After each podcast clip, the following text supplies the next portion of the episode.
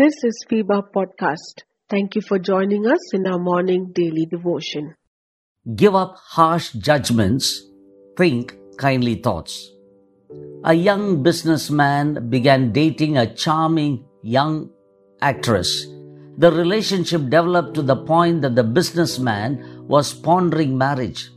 So he hired a detective agency to investigate the actress.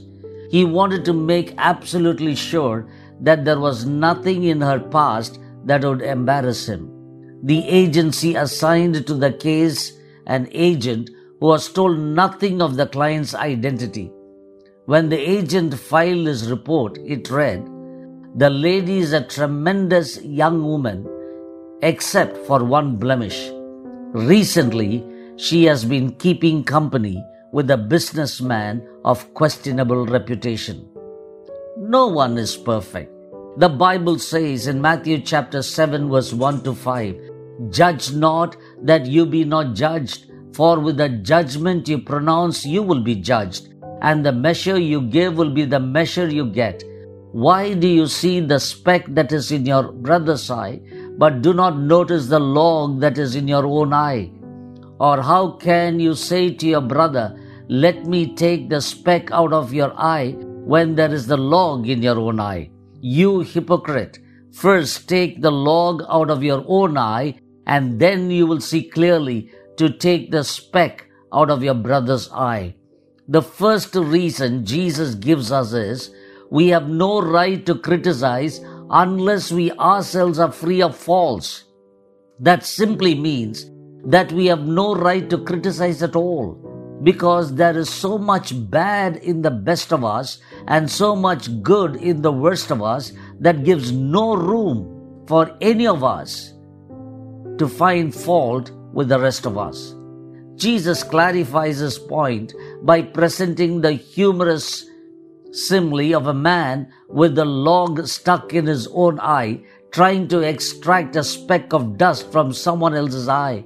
It means that the task of removing specks should not be attempted without prior self examination. Though the disciple need not be completely without imperfections before the process can begin. We do not have anything good to talk about people, is it not? It is always condemnation, and there are times we make harsh judgments. Both Matthew and Luke the statements that follow the prohibition on judging indicate that it is an elaboration of the golden rule. The idea that we should treat others the way that we ourselves want to be treated. The right approach is to ask, given that you will be judged for what you have done, what kind of judgment do you want? You want a judgment done with mercy, compassion, and forgiveness. And that's the way Jesus wants us to treat others.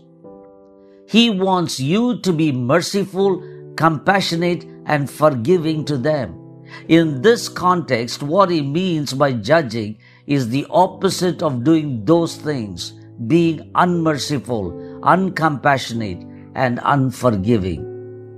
An Air Force colonel who served as Inspector General of his command and paid particular attention to how personnel wore their uniforms.